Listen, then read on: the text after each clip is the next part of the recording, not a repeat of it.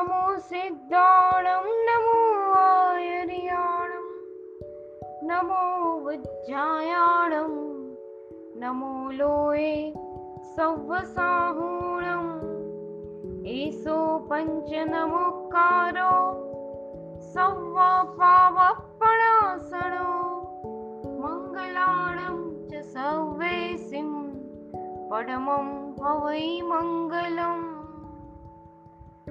પ્રણામ પુણ્યશાળીઓ જૈન સૂત્રના અર્થ અને રહસ્ય પ્રેઝન્ટેશન આજે આપણે ચૈત્યવંદનનું સૂત્રોનું ઝુમખું અને એની ભૂમિકા લઈ ચૈત્યવંદનમાં કયા સૂત્રો આવે છે એ જાણીશું. તો આપણે શરૂ કરીએ છીએ ચૈત્યવંદનના સૂત્રો. એમાં પહેલું સૂત્ર આવે જગચિંતામણી, બીજું જંકિંચી ત્રીજું નમુથુણમ ચોથું જાવંતી ચૈયાઈમ પાંચમું જાવંત કેવી સાહુ. છઠ્ઠું પુરુષો માટે નમોરથ સાતમું ઉવસગહરમ. આઠમું જયવિયરાય. નવમું અર્યંચયાણમ દસમું કલ્યાણકંદમ. અગિયારમું સંસાર દાવાનલ. હવે ચૈત્યવંદનની ભૂમિકા. ચૈત્યોને વંદના જેના વડે કરાય તેનું નામ ચૈત્ય વંદન ચૈત્ય શબ્દના પાંચ અર્થો થાય છે. એમાં પહેલું તીર્થ, બીજું તીર્થમાં રહેલું દેરાસર, ત્રીજું દેરાસરમાં રહેલી જીન પ્રતિમા, ચોથું પ્રતિમાથી સૂચવાતા અર્યંત પરમાત્મા અને પાંચમું અરિહંત પરમાત્માના ગુણો. પહેલા ત્રણ અર્થ પ્રમાણે તીર્થ દેરાસર કે જીન પ્રતિમાને વંદન કરવા દ્વારા હકીકતમાં તો ચોથો અને પાંચમો અર્થ રૂપ અર્યંત પરમાત્મા અને અર્યંત પરમાત્માના ગુણોને જ વંદન કરવાની છે. અને તે દ્વારા આપણા આત્મામાં શુભ ભાવોની સંવેદના જગાડવાની છે. ચૈત્ય શબ્દના ઉપરોક્ત પાંચ અર્થમાંથી મુખ્યત્વે ચૈત્ય શબ્દના દેરાસર અને જીન પ્રતિમા અર્થ પ્રચલિત છે. તેથી આ ચૈત્ય વંદના જીન પ્રતિમાની સન્મુખ રોજ કરવામાં આવે છે. આપણે બધા ભાવુક આત્માઓ છીએ. આપણને જેવા નિમિત્તો મળે તેવી અસર થાય છે. ભોજનની સામગ્રી નજર સમક્ષ આવતા ખાવાના ભાવો પેદા થાય છે. તો સામે દુશ્મન દેખાતા વેરની આગ પેદા થાય છે. જ્યારે નિમિત્તોની આટલી બધી અસર છે ત્યારે જો મનમાં સદા શુભ ભાવો ઉભરાવવા હોય, તો સદા સારા નિમિત્તો જ નજર સમક્ષ લાવવા જોઈએ ને? એક વાત નક્કી છે કે આપણા સારા નરસા વિચારો, ભાવોની બંધાતા અને પૂર્વ બંધાઈ ગયેલા કર્મો ઉપર મોટી અસર છે. જો સારા ભાવો લાવીએ, તો પુણ્ય કર્મો બંધાય અને પૂર્વના પાપ કર્મો નાશ પામી જાય. તેનાથી ઉલટું ખરાબ ભાવો લાવવાથી પાપો નવા ચિકાર બંધાય અને પુણ્યની બેલેન્સ ખલાસ થાય. તેથી સૌએ સતત શુભ ભાવો લાવવાનો પ્રયત્ન કરવો જોઈએ. તે માટે શુભ પદાર્થને આલંબન તરીકે સ્વીકારવો જોઈએ. પરમાત્મા જેવું શુભ આલંબન આ વિશ્વમાં કયું હોય? કયું હોઈ શકે? તેમના પ્રભાવે શુભ ભાવો પુષ્કળ ઉછળ્યા વિના ન રહે. પરંતુ વર્તમાન કાળમાં પરમાત્મા સાક્ષાત તો હાજર નથી. ત્યારે તેમની ગેરહાજરીમાં તેમની પ્રતિમા પણ આપણા સુખ ભાવોને ઉછાળવામાં આલંબનભૂત બને છે. કદી એમ ન કહેતા કે ભગવાનની પ્રતિમા તો પથ્થર છે, જળ છે. જળ માવડી આપણામાં શુભાશુભ ભાવો પેદા કરવાની સી તાકાત? ના, આવું વર્તમાન કાળની કોઈ પણ વ્યક્તિ વિચારી પણ ન શકે. કારણ કે પોતાના રાબેતાના જીવનમાં એવી ઘણી જળ વસ્તુઓના આલંબને પોતાનામાં સારા કે નરસા ભાવ પેદા થતા તેણે પોતે જ અનુભવ્યા છે. ઘરમાં રહેલા ટીવી પર જ્યારે જ્યારે જુદા જુદા દ્રશ્યો આવે છે, ત્યારે ક્યારેક તેની આંખોમાં વિકાર ઉભરાય છે. તો ક્યારેક હવામાં હાથ ઉછાળી પોતે જ ફાઇટિંગ કરવા લાગી જાય છે. ક્યારેક તેની આંખમાં અશ્રુ છલકાઈ જાય છે તો ક્યારેક તે ક્રિકેટમાં ભારતનો વિજય નિહાળી હર્ષથી ચિચિયારી પાડી ઉઠે છે. તેનામાં આ વિકારના ફાઇટિંગના, રુદનના કે હર્ષના ભાવો કોણે પેદા કર્યા? સામે ટીવી ઉપર જે ચિત્રો દેખાઈ રહ્યા છે, તે ચિત્રો જેના છે, તે વ્યક્તિ ભલે ક્યાંક જીવતી હોય, પરંતુ તે ચિત્રો તો જળ છે ને? શું આ જળ ચિત્રોની અસર સૌ કોઈએ પોતાના જીવનમાં અનુભવી નથી? તો પછી પરમાત્માની પ્રતિમાની અસર માનમાં કેમ તૈયાર નથી થવાતું? દસ વૈકાલિક સૂત્રમાં ચિત્તભીતિ ન નિજાએ નારીમ વા સુવ લંકિયમ. પદો દ્વારા ભીત ઉપર દોરેલું સુંદર નારીનું ચિત્ર જોવાની પણ ના ફરમાવી છે. તે આ જ વાતને પુષ્ટ કરે છે કે જળ એવા ચિત્રની પણ ચેતન આત્માના ભાવો ઉપર વિશિષ્ટ અસર છે. અને તેથી તો વર્તમાન કાળે પણ ચૂંટણી વખતે મતદાન કરવા મતદારોને જે હોલમાં જવાનું છે, ત્યાં કોઈ પણ રાજકીય પુરુષોના ફોટો કે કટઆઉટ રાખવાની સખત મનાઈ ફરમાવવામાં આવી છે. કદાચ તે ચિત્ર જોઈ મતદારનું મન તેની તરફેણમાં મત આપવાનું થઈ જાય તો? આમ ત્યાં પણ ચિત્રની અસર માનવામાં આવે છે. તો ભગવાનની પ્રતિમાના દર્શનની આત્માના ભાવો ઉપર અસર કેમ ન થાય? સાચું કહો. કોઈ આપણને ગધેડો કે વાંદરો કહે તો આપણને શું થાય? ગુસ્સો આવે. તેને કાંઈક સંભળાવી દઈએ. તાકાત હોય તો ઉંચકીને એક લાફો લગાવી દઈએ. કદાચ સામેની વ્યક્તિ વધારે બળવાન હોય તો મનમાં ને મનમાં સમસમી જઈએ. આવા કોક ભાવો તો પેદા થાય જ ને. છેવટે જવા દો એને કાંઈ સમજણ પડતી નથી કે તે કોને શું કહી રહ્યો છે? માફ કરી દો. તેવા ક્ષમાના ભાવ પણ આવે ને? તે ગાંડો હોય તો તેના તે શબ્દો સાંભળી તેની ઉપેક્ષા કરવા ભાવ તો જાગે જ ને. તો આ ગધેડો કે વાંદરો એ શબ્દો પણ જળ જ છે ને? જો આ જળ શબ્દોની તાકાત આટલી બધી હોય, તો ત્રણ લોકના નાથ દેવાધિદેવ પરમાત્માની પ્રતિમાની તાકાત તો કેવી અચિંત્ય કોટીની હોય. કોઈ દલીલ કરે છે કે પથ્થરની ગાય જો દૂધ આપી શકે? તો પથ્થરની પ્રતિમા મોક્ષ આપી શકે? બોલો, પથ્થરની ગાય કદી દૂધ આપી, આપે ખરી? જો ના, તો પથ્થરના ભગવાનને પૂજે શું થાય? પરંતુ એ એમની દલીલ સાવ વાહિયાત છે. બાળ જીવોને ખોટા રસ્તે ખેંચવા માટેના આ તર્ક છે. પથ્થરની ગાય ભલે પોતે દૂધ ન આપતી હોય, પણ પથ્થરની ગાય સાચી ગાયને ઓળખાવી તો શકે ને? અને જેને પથ્થરની ગાય દ્વારા સાચી ગાય ઓળખાય, તે વ્યક્તિ ક્યારેક જરૂર પડશે તો સાચી ગાયની પાસેથી દૂધ પણ મેળવી શકશે કે નહીં? જો તેને સાચી ગાયની ઓળખાણ જ ન હોય, તો સાચી ગાય સામે આવે તો એ તે દૂધ ન મેળવી શકે. આમ પથ્થરની ગાયે સાચી ગાયની ઓળખાણ કરાવી અને તેથી દૂધ મળ્યું, તો પથ્થરની ગાયે પણ દૂધ આપ્યું કહેવાય.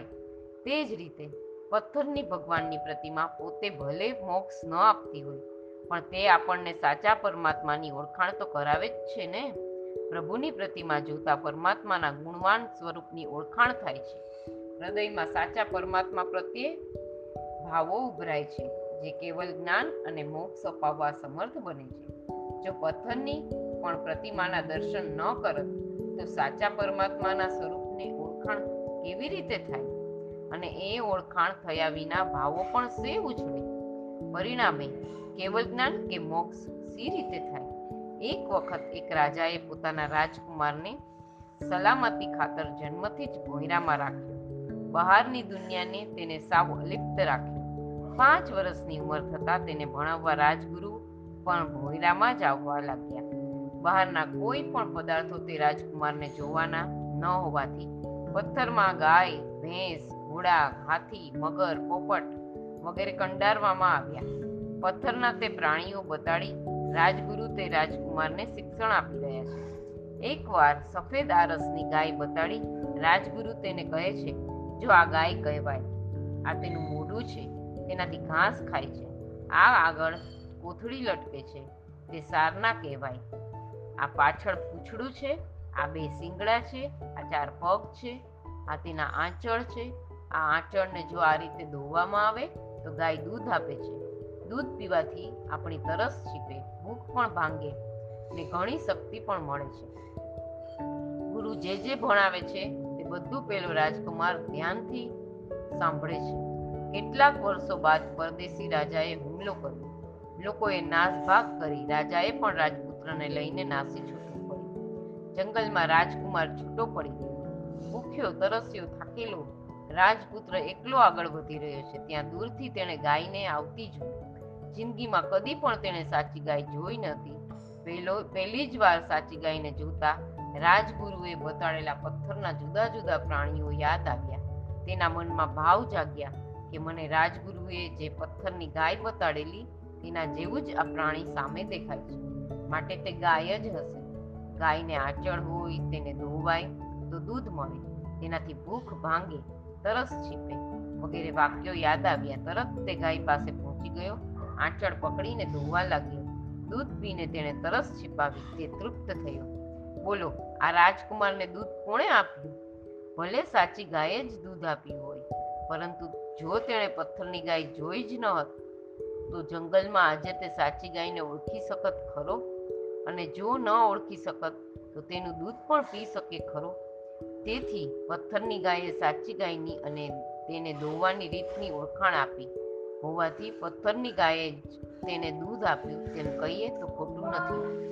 બસ તે જ રીતે પરમાત્માની પથ્થરની પ્રતિમા પણ સાચા પરમાત્માની ઓળખાણ કરી આપવા દ્વારા મોક્ષ આપણને આપે છે.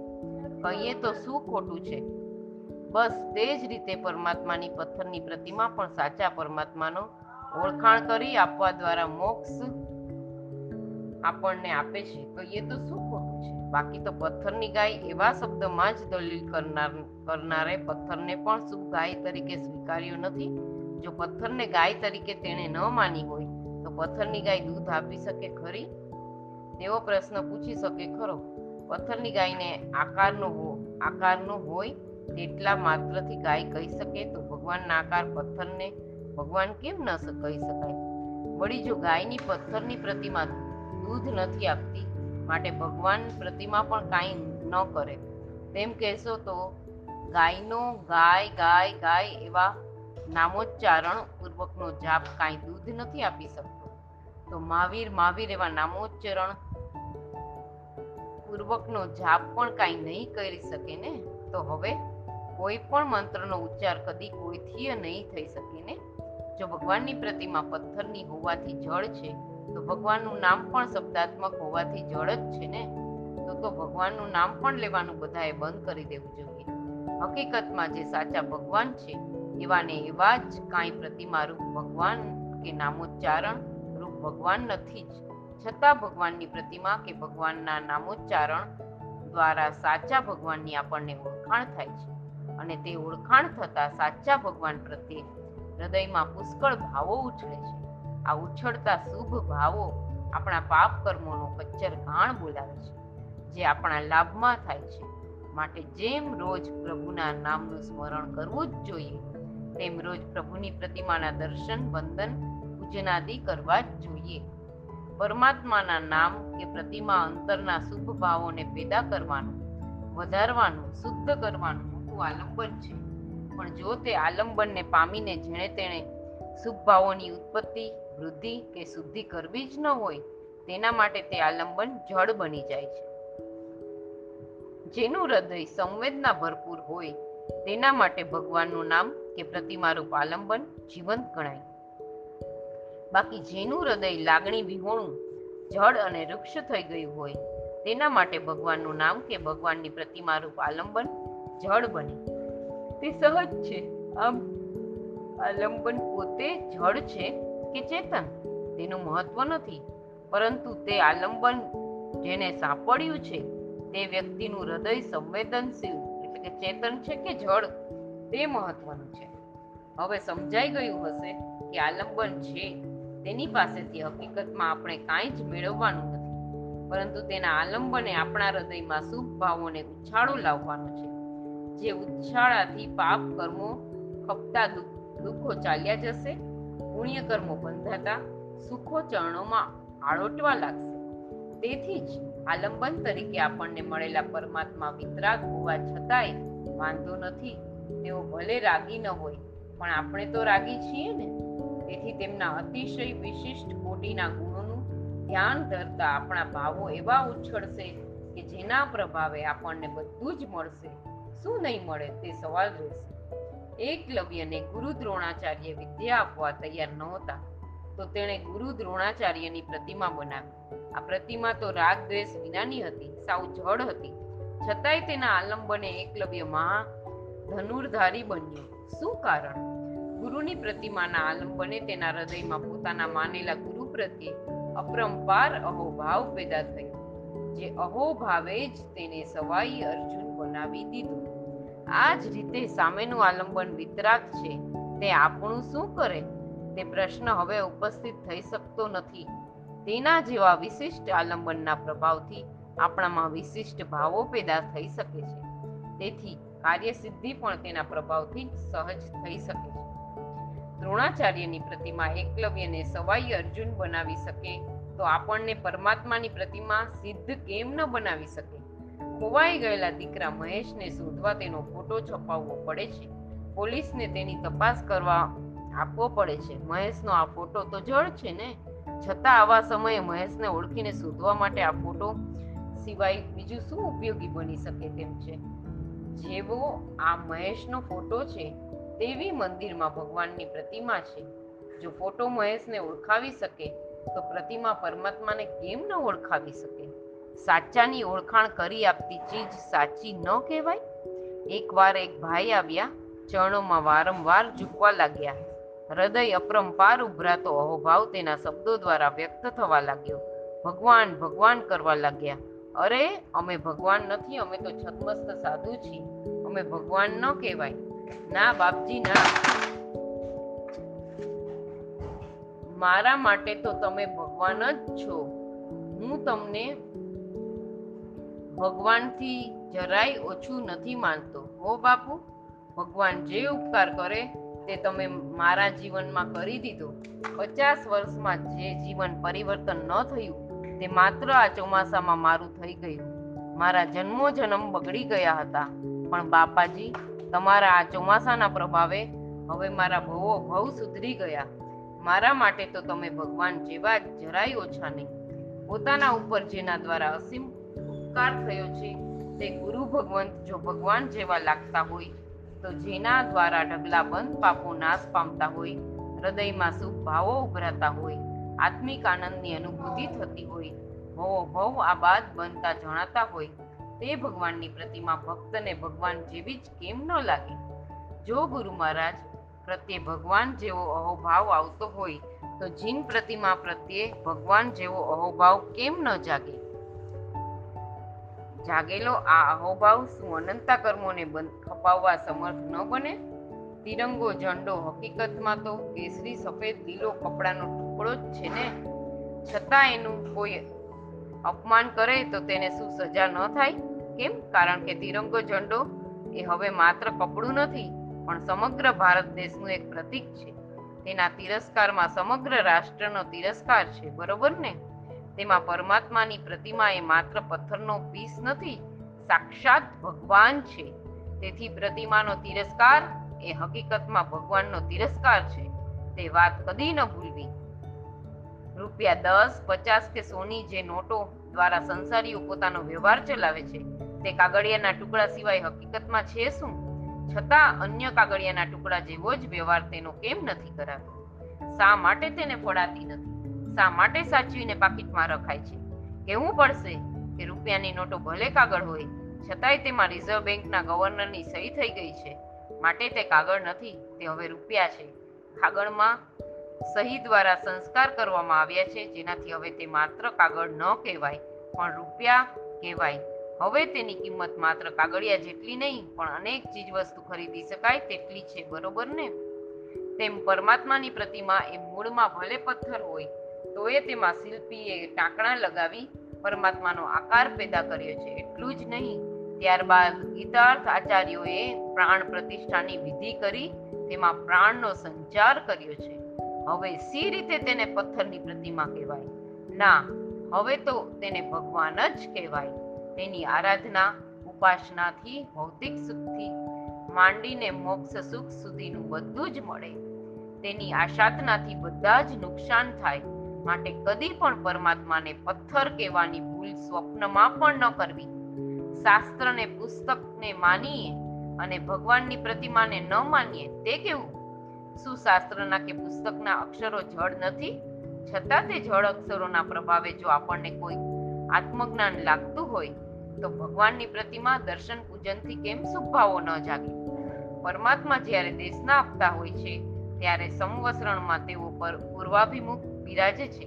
બાકીની ત્રણ દિશામાં દેવો પ્રતિબિંબ એટલે કે પ્રતિમાઓ સ્થાપે છે. તે પ્રતિમાઓ તેની સામે બેઠેલા દરેકને સાચા ભગવાન તરીકે જ લાગે છે અને તેના દર્શન વંદન કરી અનેક જીવો પ્રતિબોધ પણ પામે જ છે.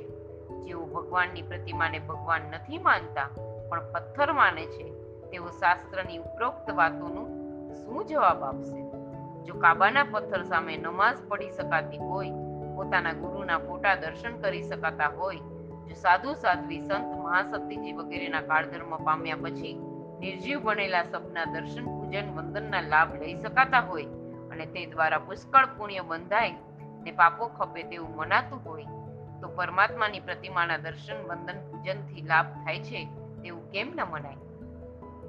હકીકતમાં તો આપણા બધાનો આત્મા સંસારી અવસ્થામાં લાગણી પ્રિય હોવાના કારણે તેનો સંબંધ કોઈકને કોઈક વ્યક્તિ સાથે થવાનો જ છે.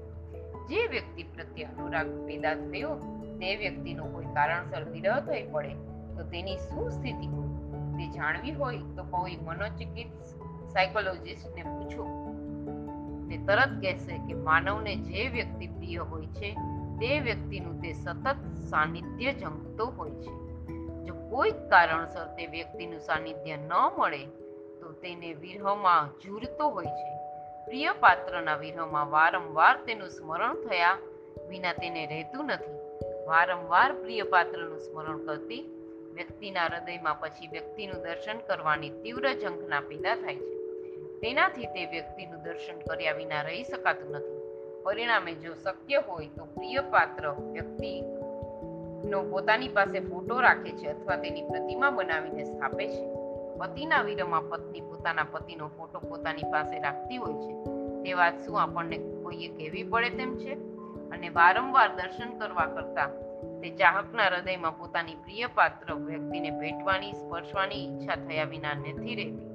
અને જો તેવો અનુકૂળ સમય આવી જાય, તો તે વ્યક્તિ દોડીને પણ પ્રિય પાત્રને વળગી પડશે. બરોબર છે ને? બસ, એ જ રીતે ભક્તને પરમાત્મા એટલા બધા વાલા લાગી ગયા છે કે પરમાત્માનો જ્યારે વિરહ ચાલે છે, ત્યારે ભક્તજન તે વિરહમાં આશ્વાસન મેળવવા, તે પરમાત્માની પ્રતિમા બનાવ્યા વિના, તેના દર્શન, વંદન, પૂજન કર્યા વિના રહે સી રીતે? તેથી તો પૂજ્ય દેવચંદ્રજી મહારાજાએ એક જગ્યાએ પોતાના વિરહ કાતર કહીને જણાવ્યું છે કે, હે પ્રભુ, તારા વિરહથી કાયર બનેલું તારી પ્રતિમાનું વંદન, પૂજન કરવા સિવાય બીજું શું કરું? અરે જેઓ પરમાત્માની સહદ્રવ્યથી અષ્ટપ્રકારની પૂજા કરે છે, તેઓ જ તે વાત સમજી શકે છે કે એ પ્રતિમા પૂજનથી પોતાના દુઃખો કેટલા બધા હળવા બને છે. હૃદયમાં આનંદ કેટલો બધો ઉભરાવા લાગે છે. ચિત્ત પ્રસન્નતાનો મહાસાગર કેવો છલકાવા લાગે છે.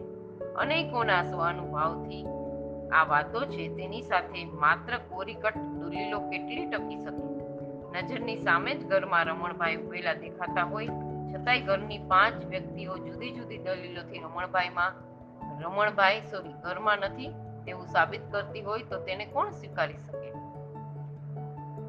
હવે વર્તમાન કાળે પરમાત્માના વિરહ કાળમાં સંસાર સમુદ્ર તરવા માટે આપણી પાસે બે જ સાધનો છે. એક તો જીન પ્રતિમા અને બીજું જીન આગમ. આ બેમાંથી જીનાગમ તો ગુરુ ભગવંત વિના સાંભળવા ન મળી શકે. ક્વચિત સાંભળવા મળનારું સાધન જીનાગમ છે. જ્યારે જીન પ્રતિમા તો બારે માસ પોતાના ગામમાં મળે. સાધુ ભગવંતોના વિરહ કાળમાં પ્રતિમાની પ્રતિમા તો મળે જ છે. પરમાત્માની સોરી પરમાત્માની પ્રતિમા તો મળે જ છે. અને તેથી ત્રિકાળ મોહનો નાશ કરનારી પુણ્યની જબરદસ્ત વૃદ્ધિ કરનારી પ્રભુ પૂજા રૂપી સાધના ઘર આંગણે સતત મળ્યા જ કરે, પણ પ્રભુ પ્રતિમાને જે ન માને, તે તો આ સાધનાથી વંચિત જ રહી જાય ને? કેટલાક લોકો એમ કહી રહ્યા છે કે હવે અમે આલંબન તરીકે પ્રભુ પ્રતિમાને સ્વીકારવા તૈયાર છીએ. પૂર્વે તેના દર્શન નહોતા કરતા, પણ હવે અમને તેનો મહિમા સમજાયો છે. માટે તેના દર્શન કરવા શરૂ કર્યા છે. મંદિરમાં જઈને પ્રભુ પ્રતિમાનું અવલંબન લઈ ધ્યાનમાં લીન પણ બનીએ છીએ. પણ ભગવાનની પ્રતિમાની પૂજા તો ન જ કરો. પૂજા કરવામાં તો કેટલી બધી હિંસા થાય. પક્ષાલ કરવા કાચા પાણીના અસંખ્યાતા જીવોની હિંસા. પુષ્પ પૂજા કરતા ફૂલોના જીવોની કિલામણા ધૂપ દીપક કરતા અગ્નિવાયુના જીવોની હિંસા. ના ભાઈ, ના, આટલી બધી હિંસા તો કરાય? ઉપરોક્ત વેવલી વાતો કરનારાને એટલું જ કહેવું છે કે ભાઈ, તમે હિંસા અહિંસાનો અર્થ જ બરોબર સમજ્યા નથી. નહીં તો તમને મનમાં આ સવાલ જ ન થાત. જૈન ધર્મ દેખાતી, જૈન ધર્મ દેખાતી હિંસા કે અહિંસાને વિચારતો નથી. પણ પરિણામ અનુબંધ એટલે કે હિંસા અહિંસાને વિચારે છે. તેથી ક્યારેક દેખીતી રીતે હિંસા જણાતી હોય પણ તેમાં આશય જો અહિંસાનો હોય, તો તે અનુબંધ અહિંસા જ કહેવાય. પરંતુ તેને પરંતુ તેને હિંસા જણાતી હોય પણ તેમાં આશય જો અહિંસાનો હોય, તો તે અનુબંધ અહિંસા જ કહેવાય. પરંતુ તેને હિંસા કહી શકાય નહીં. તે જ રીતે દેખીતી રીતે અહિંસા હોય, પણ આશય તેમાં હિંસા કરવાનો વળેલો હોય, તો તે દેખીતી અહિંસાને પણ હકીકતમાં અહિંસા મનાય નહીં. બોકડાને મારીને તેનું પુષ્કળ માંસ મેળવવા માટે આજે તેને પુષ્કળ લીલા જવ ખવડાવતા હોય, તો તેની માંસ વૃદ્ધિ માટે તેને જવ ખવડાવવાની ક્રિયાને કદી અહિંસક કહી શકાશે નહીં. પણ હિંસક કહેવાશે. કારણ કે જવ ખવડાવનારાના મનમાં તો તેની હિંસા કરવાનો જ આશય છે. હવે અપહરણકારોથી બચાવવા લાફો મારીને ઘરમાં નાના બાળકને લાવતી માના હૃદયમાં બાળકને બચાવવાનો આશય હોવાથી દેખીતી રીતે હિંસક હોવા છતાંય તેની લાફો મારવાની ક્રિયા અહિંસક જ કહેવી પડશે ને? તેમ પરમાત્માને કરાતી પક્ષાલ, ધૂપ દીપ પૂજામાં દેખીતી રીતે કેટલીક હિંસા જણાતી હોય તો એ વખતે આશય તો તેના દ્વારા મોક્ષ મેળવીને સર્વ જીવોની રક્ષા કરવાનો હોવાથી હકીકતમાં અહિંસા જ છે. તેને હિંસા માનવાની કોઈ ભૂલ નહીં કરશો. માં જો આશયના આધારે હિંસા અહિંસાનો વિચાર નહીં કરાય અને માત્ર દેખીતી રીતે જ જે જણાય તે હિંસા કે અહિંસા કહેશો, તો આપણે કોઈ જ ધર્મ ક્રિયા કદી પણ નહીં કરી શકીએ. ભલા ભાઈ, કહો તો ખરા. કઈ ધર્મ ક્રિયા એવી છે કે જેમાં કાંઈ પણ હિંસા થતી ન હોય? વિહારમાંય હિંસા થાય છે. ને વ્યાખ્યાન કરવામાં કે વ્યાખ્યાન સાંભળવામાં હિંસા થાય છે? સ્થાનક બનાવવામાં હિંસા થાય છે? સ્થાનક જવામાં પણ હિંસા થાય છે? સ્વામી વાત્સલ્ય કરવામાં હિંસા થાય છે? તો સાધર્મિકને અનાદિની સહાય કરવામાં હિંસા છે? ગુરુ વંદન કરતા એ હિંસા થાય છે? તો તપશ્ચર્ય કરવામાં એ શરીરમાં રહેલા કરમિયા વગેરે મરી જતા હ- હિંસા થાય છે, તો શું ઉપરના તમામ ધર્મો કરવાનું બંધ કરી દેવું છે?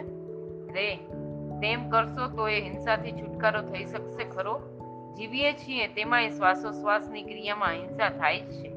જેને આવી સ્વરૂપ હિંસા પણ માન્ય ન હોય, તેને તો જન્મતાની સાથે જ આપઘાત કરીને મરી જવું પડશે. અરે પણ જન્મ લેતાને આપઘાત કરતા તેનાથી હિંસા થશે, તેનું શું? હા, મોક્ષમાં જે પહોંચે તેને આવી સ્વરૂપ હિંસા પણ રહેતી નથી. પણ જ્યાં સુધી મોક્ષે ન પહોંચીએ, ત્યાં સુધી શું? ત્યાં સુધી જો જન્મ મરણ કરવાના જ છે, તો જલ્દીથી મોક્ષ મળે તે માટે પ્રભુની પૂજા કરવાની ઉપરોક્ત તમામ ધર્મો પણ કરવાના. હકીકતમાં જેમાં દેખીતું થોડું નુકસાન હોય, પણ પછી લાભ ઘણો હોય, તેને ગીતાર્થ મહાપુરુષો નુકસાન કહેતા જ નથી. ચાર આના દહીં, મેળવેલો માલ, પછી આઠ આને વેચાતો હોય તો ત્યાં પહેલા ચારાના ખોયા એમ કાંઈ જ બોલ, બોલવું નથી, બલકે ચારાના કમાયો એમ જ કહેવાય. હકીકતમાં જે પદાર્થ પોતે સુંદર હોય તેનું નામ, તેનું ચિત્ર કે તેની પ્રતિમા પણ સુંદર જ હોય. જો મૂળ વસ્તુ પૂજનીય, વંદનીય કે નમનીય હોય, તો તેનું નામ ચિત્ર કે પ્રતિમા પણ પૂજનીય અને વંદનીય જ હોય. જે મૂળભૂત પદાર્થ તિરસ્કાર કે અવહેલના હોય, યોગ્ય ન હોય તેનું નામ ચિત્ર કે મૂર્તિ પણ તિરસ્કાર કે અવહેલનાએ પાત્ર જ ન હોય. માતા પિતા પોતે પૂજનીય વંદનીય છે, તો તેમનું નામ પણ તેટલું જ પૂજનીય છે. એટલું નહીં તેમનો ફોટો કે બાવલું પણ એટલા જ પૂજનીય ગણાય છે. માતા પિતાના ફોટા કે બાવલા ઉપર, બાવલા એટલે પ્રતિમા, ઉપર થૂકી શકાય ખરું? તે જ રીતે ગુરુ ભગવંત આપણને પૂજનીય વંદનીય લાગ્યા છે, તો તેમનું નામ પણ આપણને વંદન કરવા જેવું લાગે છે. ને તેમના ફોટો જોવા મળે તો તેને પણ વંદન કર્યા વિના રહી શકાતું નથી.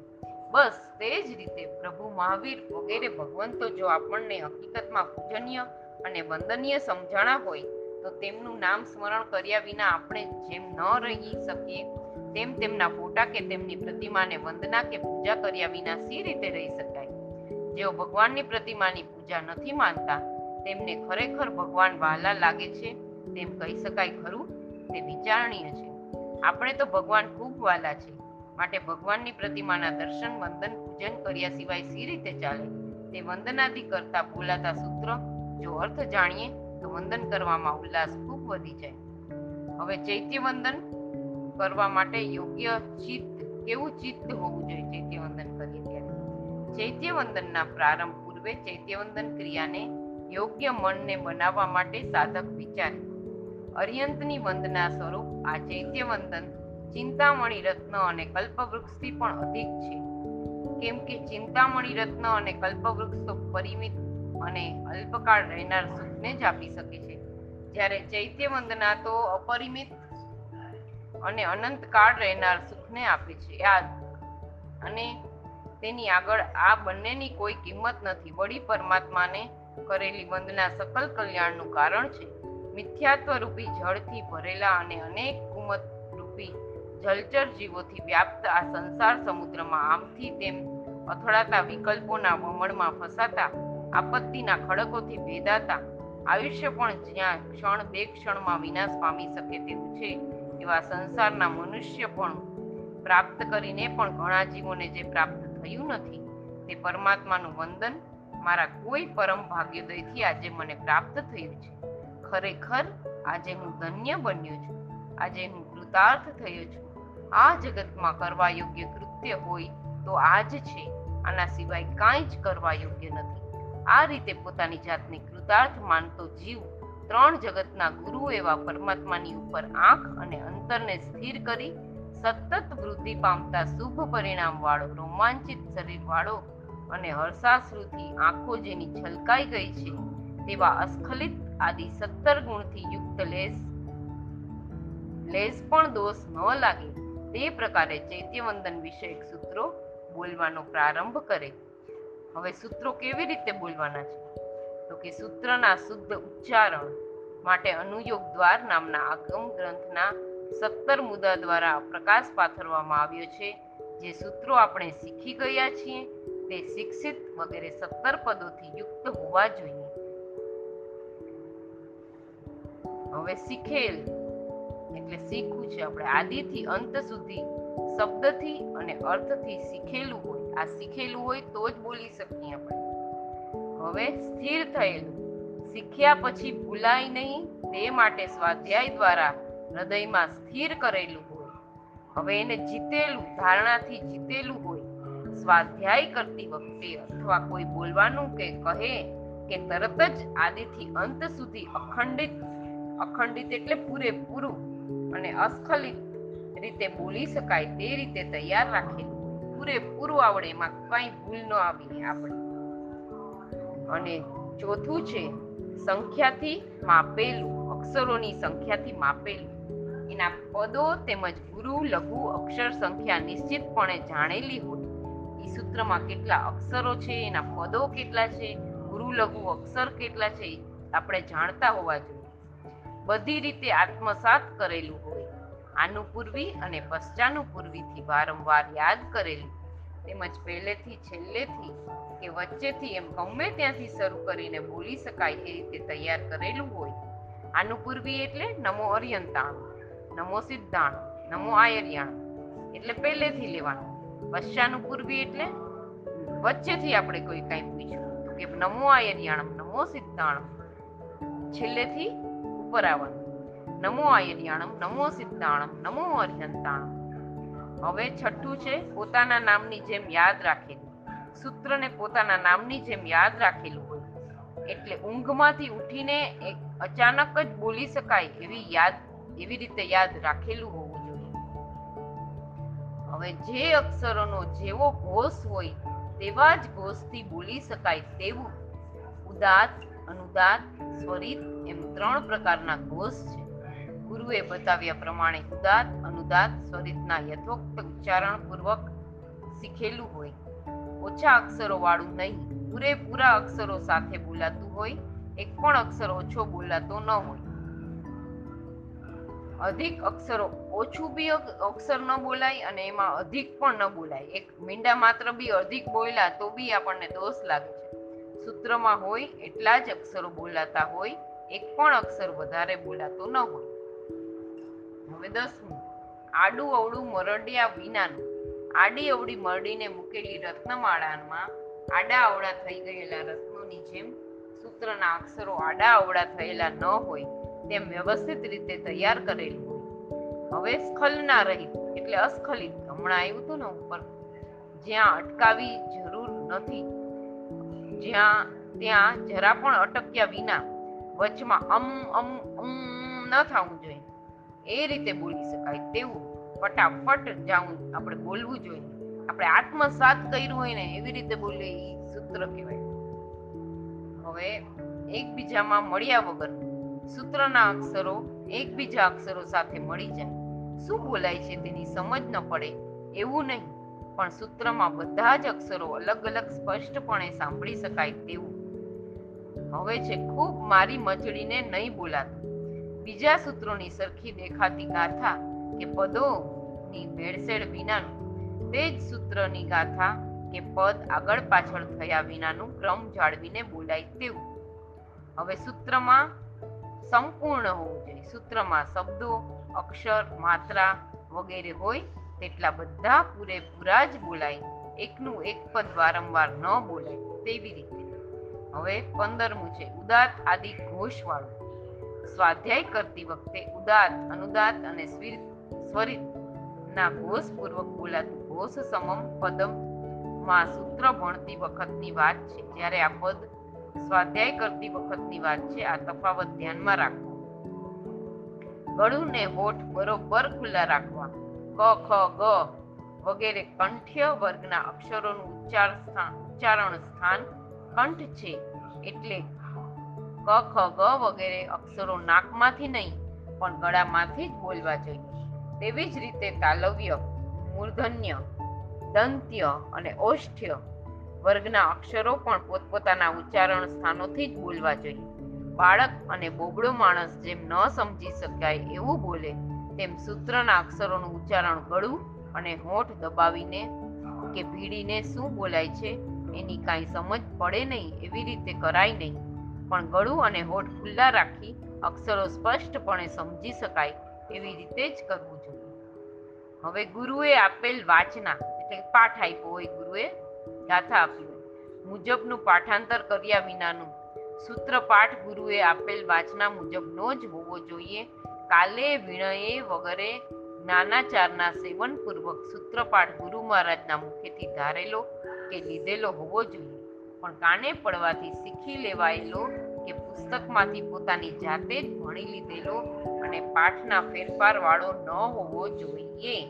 આટલું ધ્યાન રાખીને ચિત્ત ચૈત્યવંદનના સૂત્રો, કોઈ પણ સૂત્ર બોલવો એમાં આ બધું જ લાગુ પડે છે.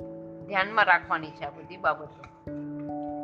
જૈન ધર્મના આપણે કોઈ પણ સૂત્ર બોલીએ, એમાં લીધેલા હોવા જોઈએ અને એના ઉચ્ચાર બરાબર બોલતા આવડવું જોઈએ.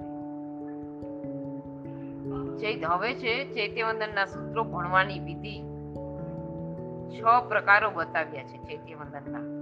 આ છ પ્રકારને ખ્યાલમાં રાખી વિના કોઈ પણ સૂત્રનો કે પદનો અર્થ યોગ- યથાયોગ્ય થઈ શકતો નથી.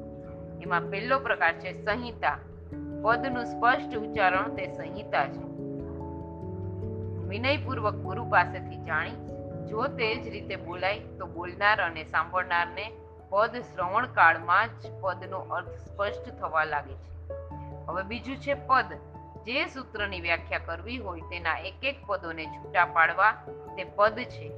જેમ કે નમુથુણમ અરિહંતાણમ નો અર્થ કરતા નમો થુણમ અરિહંતાણમ. આમ દરેક પદો છૂટા પાડવો તે પદ છે. ત્રીજું છે પદાર્થ. છૂટા પાડેલા તે દરેક પદનો યથાયોગ્ય અર્થ વિચારવો તે પદાર્થ છે. જેમ કે નમો એટલે નમસ્કાર, અથુ એટલે ખાવો ઇત્યાદિ.